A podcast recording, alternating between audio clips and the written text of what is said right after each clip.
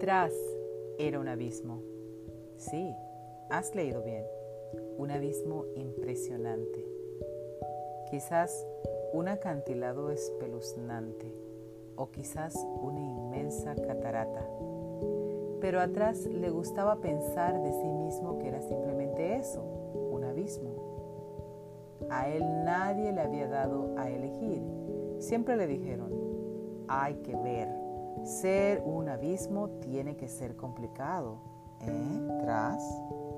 Y tras el abismo siempre decía lo mismo.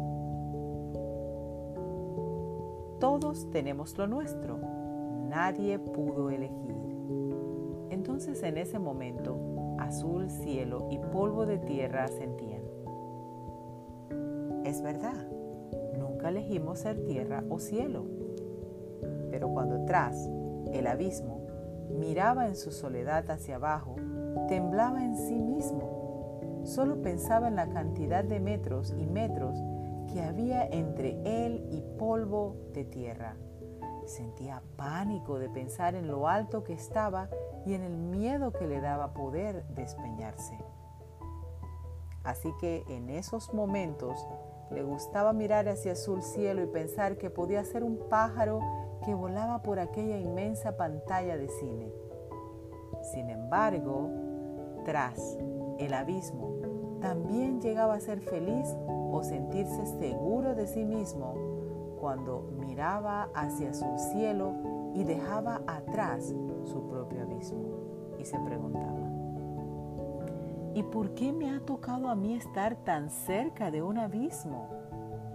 Y a pesar de los ánimos que recibía de la gente, no sabía sentirse diferente, pues tras siempre sentía lo mismo, temblor, pavor y sudores fríos. Así que un día rompió a llorar tanto, tanto que empezaron a despeñarse rocas y rocas del centro del abismo. Y tras, descubrió que tras de sí mismo había un corazón inmenso, fuerte y lleno de optimismo, que mirar hacia abajo no servía de nada.